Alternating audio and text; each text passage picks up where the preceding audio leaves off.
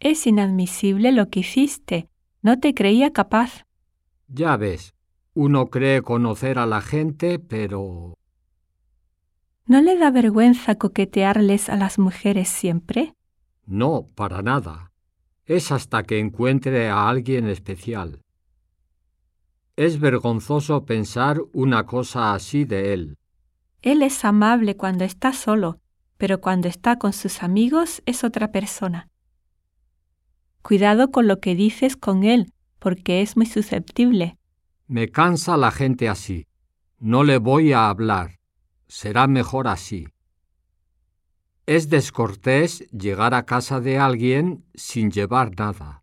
Sí, yo sé, pero no tuve tiempo de comprar flores. Pues es así, me voy. Tú me desesperas. No me hables de esa forma, yo soy tu madre.